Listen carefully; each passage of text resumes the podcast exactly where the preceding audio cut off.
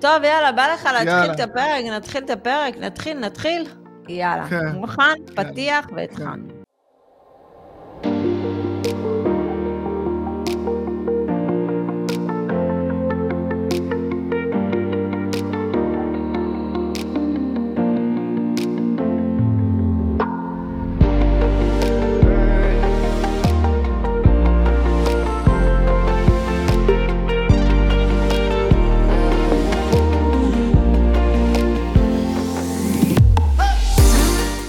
שלום לכולם, עדי בן אדר דן, רוני אג, הצוות פמילי אקזיט, מובילים אתכם לתהליך אימוני רווחי ליצירה של תיק נכסים מניב, כזה שיגן עליכם מפני יוקר המחיה והפנסיה. אפשר למצוא אותנו באינסטגרם, ביוטיוב, בפייסבוק, בטיק טוק, בספוטיפיי, לינק למטה לקורס שלנו, קורס נדל"ן, אותו קורס מימון, שיחות ייעוץ, שמה לרשימת תפוצה ואני סיימתי. רוני, אתה יודע על מה הפרק היום? פרק מאוד חשוב, הוא נקרא ההחלטה. האם אפשר לצאת ממצב של שרידות כלכלית לשפע כלכלי? מה דעתך? בגדול אפשר או לא אפשר? באופן עקרוני אפשר, אבל יש כוכבית. זה תלוי בשני דברים עיקריים, ביכולת קבלת החלטות, ויכולת, אני חושב, גם חיסכון חודשי.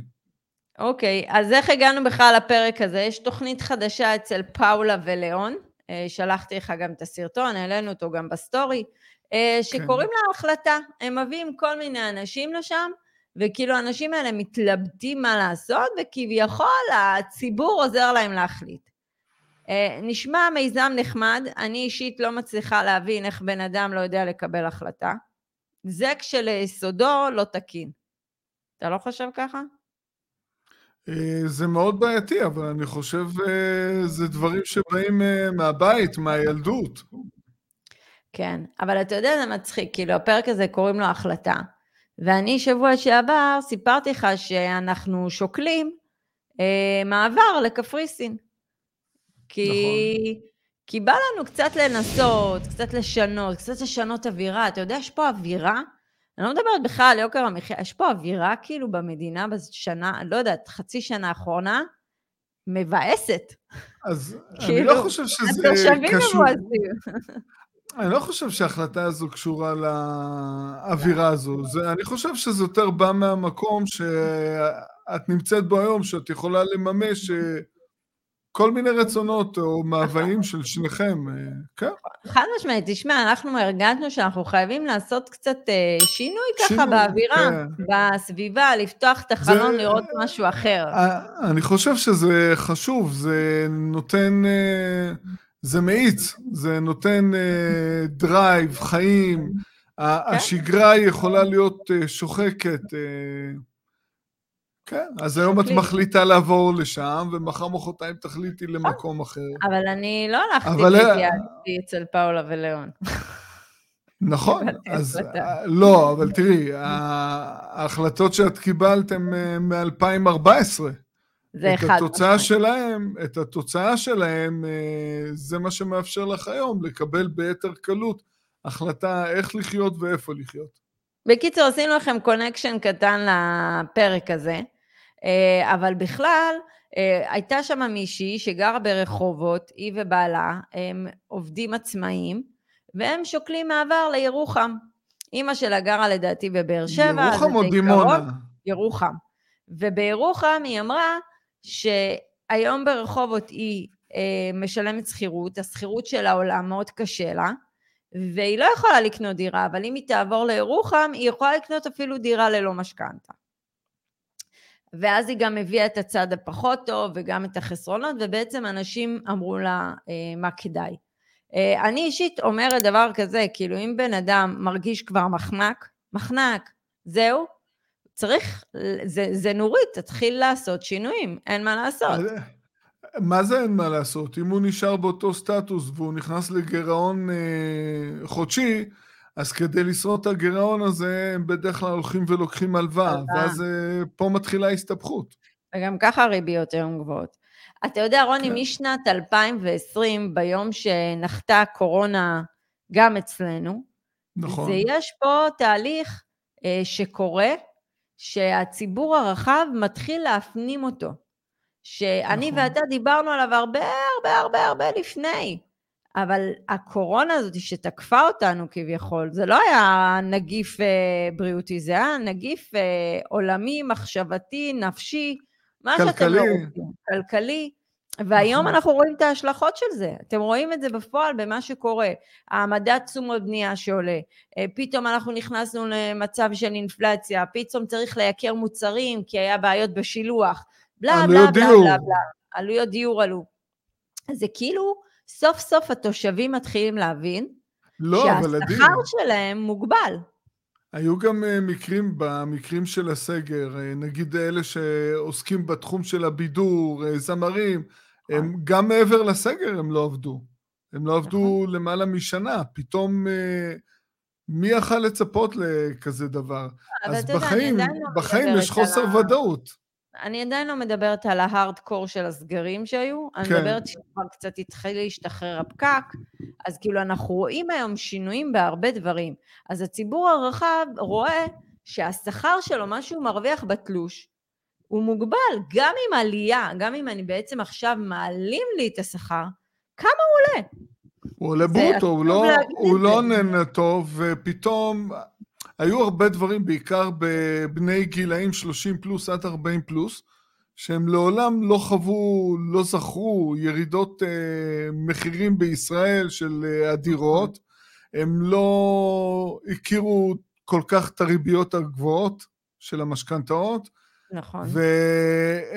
והם הבינו שהמניות של ההייטק רק עולות. הם לא חשבו על אופציה אחרת, ובטח לא על ירידות של 50-70% בחלק מהמניות. אבל אני רגע רוצה לשים את עולם ההייטק בצד, אני רוצה להסביר מונח מסוים שנקרא שכר שנשחק. מה זה שכר שנשחק? אנחנו כל הזמן אומרים את זה, ומישהו כתב לנו, מה זה שכר שנשחק? הכוח קנייה, כמה הוא קונה, מה הוא קונה, עם אותו סכום שכר. נכון, אתה מרוויח 10,000 שקל, לפני 4 שנים, שלא הייתה אינפלציה, יכלת לקנות ב10,000 שקל האלה, יותר היום, אותם 10,000 שקלים, בגלל ההתייקרויות שקרו במהלך השנים, נכון. קונים פחות, זה שכר שנשחק. את יודעת מה, אני חושב שדוגמה הכי פשוטה, זה שכר קצבה של פנסיה. כל הקצבאות בשנת 2019, 10,000 שקלים קנה X דברים, היום זה קונה בערך 30% פחות. אז רגע, אז יש פה משתנה אחד שבעצם הציבור הרחב מתחיל לחלחל שמשהו פה קורה לא טוב, ובעצם אנחנו רואים יותר ויותר אנשים חושבים כבר ללכת למעגלים היותר רחבים. שינוי דמוגרפי. נכון, יש שני סוגים של, אפשר להגיד קבוצות. קבוצה אחת זו שרכשה את הדירת מגורים, תלוי מתי, משלמת משכנתה, הם נפגעים מעלייה בריבית, וגם תלוי איזה מסלולים הם לקחו, כי לא חייב שתהיה פגיעה רצינית, יכולה להיות פגיעה מינורית. עכשיו, אותם אנשים עם כבר דירה שלהם, אז הם לא כזה מהר קמים ומוכרים את דירת המגורים, כי יקר להם ומכביד להם. זה צריכים להגיע למצב ממש של הצילו, חנק וזה, ורק אז הם הגיעו. אני חושב מצב של גירעון חודשי שוטף יכול להוביל למצב כזה. זה יוקח זמן, אבל בסדר, יש להם את ההתייקרויות בגנים, יש להם את ההתייקרויות, נניח אם יש להם ילדים גדולים, אז הילדים גדולים בו, יש להם רצונות מפה ועד צפון מרוקו גם. של יתר עלויות המחיה. נכון, יש להם את הקניות לבית, את הדלק, את הארנונה, את החשמל, גם להם התייקר. אבל פה בראש, לשחרר דירת מגורים, כי יקר לי כבר להחזיק אותה, זה צריך לעבור פה המון בשביל שזה יקרה. אז הם מחזיקים את זה, נכון? הקבוצה השנייה, זה זו שחשופה לסחירויות. אין להם דירה משלהם, גרים בסחירות, בייחוד באזור גוש דן, מרכז, ואז הם מאוד חשופים, כאילו גם העלייה בסחירות, הייתה דרמטית בשנה האחרונה. אז כאילו, לבוא ופתאום, אתה יודע, האוכלוסייה הזאת של הסחירות אין לה ברירה, היא לדעתי תצטרך לצאת החוצה. מה אתה חושב? אני חושב שאין ברירה, ומפה מגיע המינוח הזה שינוי דמוגרפי, כי ברגע שהסחירות עולה ברמה כזו שלא יכולים לעמוד בזה, ומוביל אותנו גם לגירעון חודשי, אז חייבים לעבור למקום נוכל לשרוד את זה. אז בארץ אולי פחות מרגישים את זה, אבל עדי, אם את זוכרת, כאשר אנחנו מחפשים סוחר בחול, הוא צריך להראות יכולת של הכנסה חודשית, פי כמה וכמה מהסחירות החודשית. לכן אם הסחירות עלתה מ-700 ל-1,000, אז הוא יצטרך להראות 3,000, 3,500, כדי שיזכירו לו את הדירה. וזה כשלעצמו יוצר את התזוזה, את המעברים, מה שנקרא שינוי דמוגרפי. זה משהו שלוקח זמן, אגב גם פה זה לקח זמן עד שזה הגיע, ובעצם אנשים מתחילים להפנים. אבל תראה, אני יכולה... עדי, את סיפרת בעצמך שהלך לבניין, הגיעו מתל אביב. תל אביב, ראשון, ציונה, כן? נו, זה שינוי דמוגרפי. חד משמעית. אני אגיד לך שאני יכולה לוותר פה לכמה דיירים בבניין כבר. פה במוח עשו לי חור בראש בקבוצת וואטסאפ הזה. הקבוצת וואטסאפ של בניינים זה אסון לאומי, צריך להוציא את זה מהחוק. אבל לא משנה.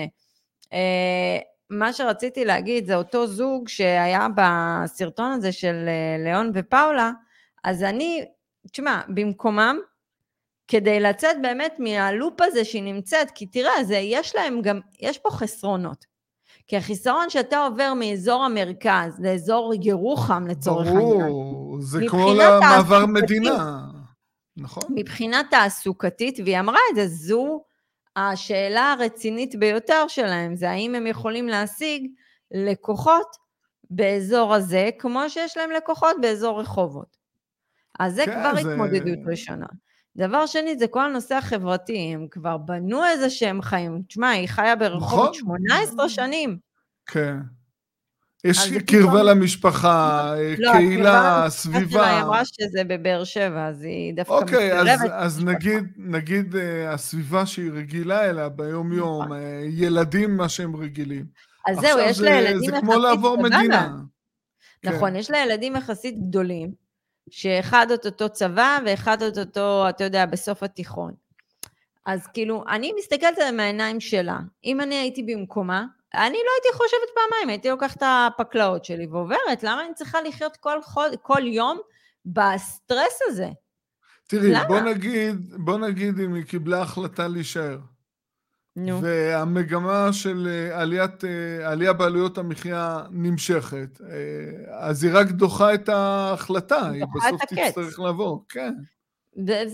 המציאות היא יותר חזקה, בסוף היא כופה עלינו להחליט. זה כמו שאומרים שהתסריט נכתב מראש, היא יודעת כבר את התשובה.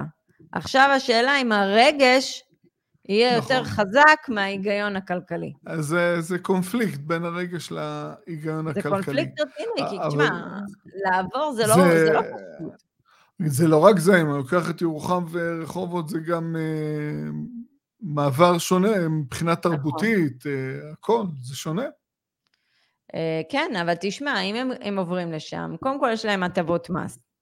דבר נוסף, הם נפטרים מהנושא דיור. עכשיו בואו נעשה סיטואציה שאותו זוג נניח הרוויח 20,000 שקל במרכז, ועכשיו בגלל שהם עצמאים והם עוברים לירוחם, ההכנסות שלהם יורדות ל-15, אמא, הם קנו בית, בלי משכנתה, אז אין להם הוצאות דיור, חוץ מארנונה, מים וזה. זוג, עם זוג ילדים יחסית בגיל שלה, וכאילו באזור הזה, ללא עלויות דיור, עם 15,000 שקל, חי צריך לחיות טוב. טוב פלוס.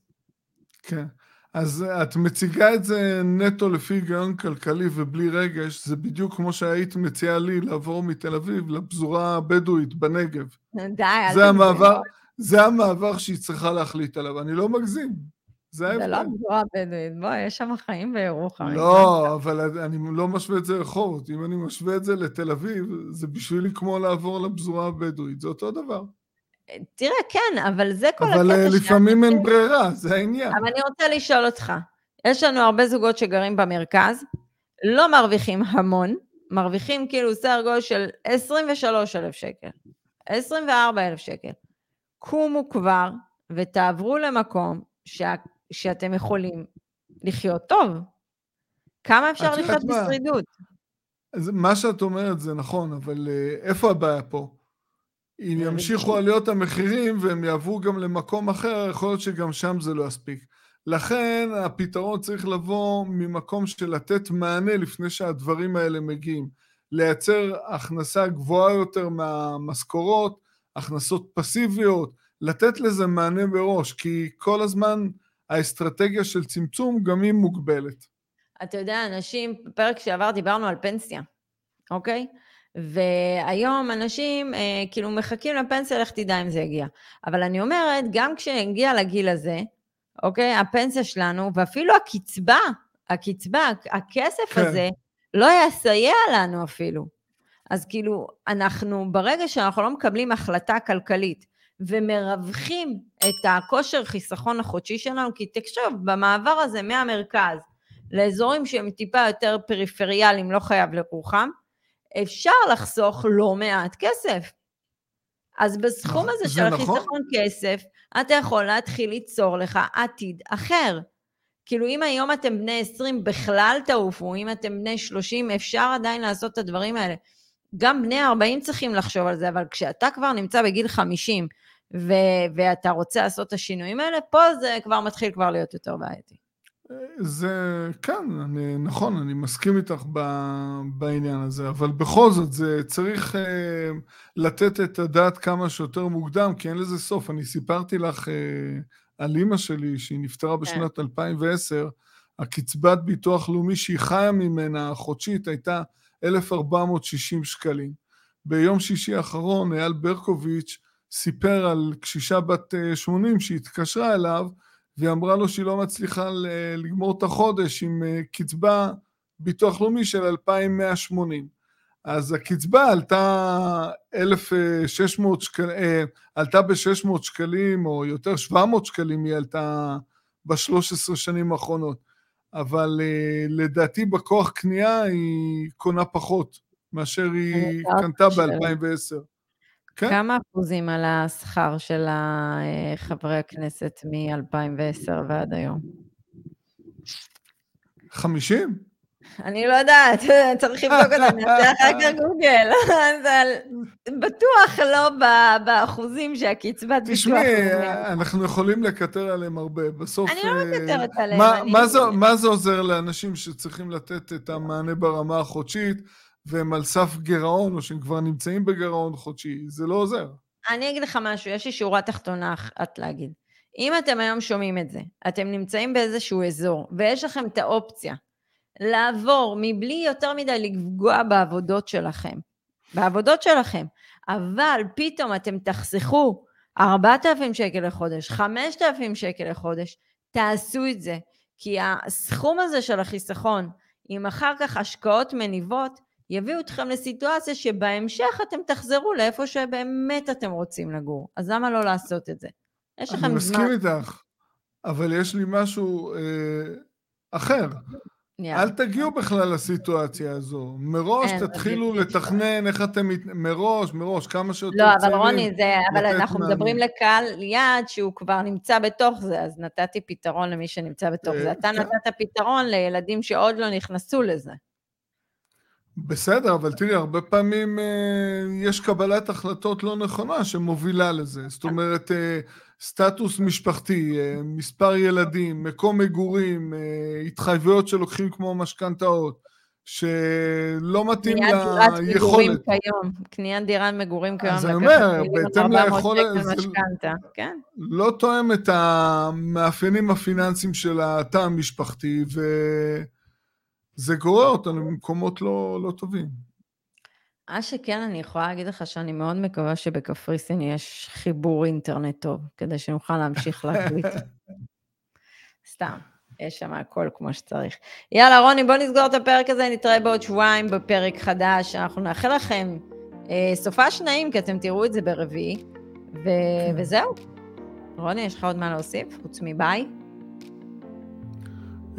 כן, בטח שיש לי להוסיף. אני חושב שצריך לדעת להתנתק מכל מה שקורה סביבנו ולתת מענה, כי אחרת אנחנו נאבד את זה. טוב, חבר'ה, שיהיה לכם סופה שניים, וצ'או צ'או, נתראה בפרק הבא. ביי רוני. ביי, להתראות.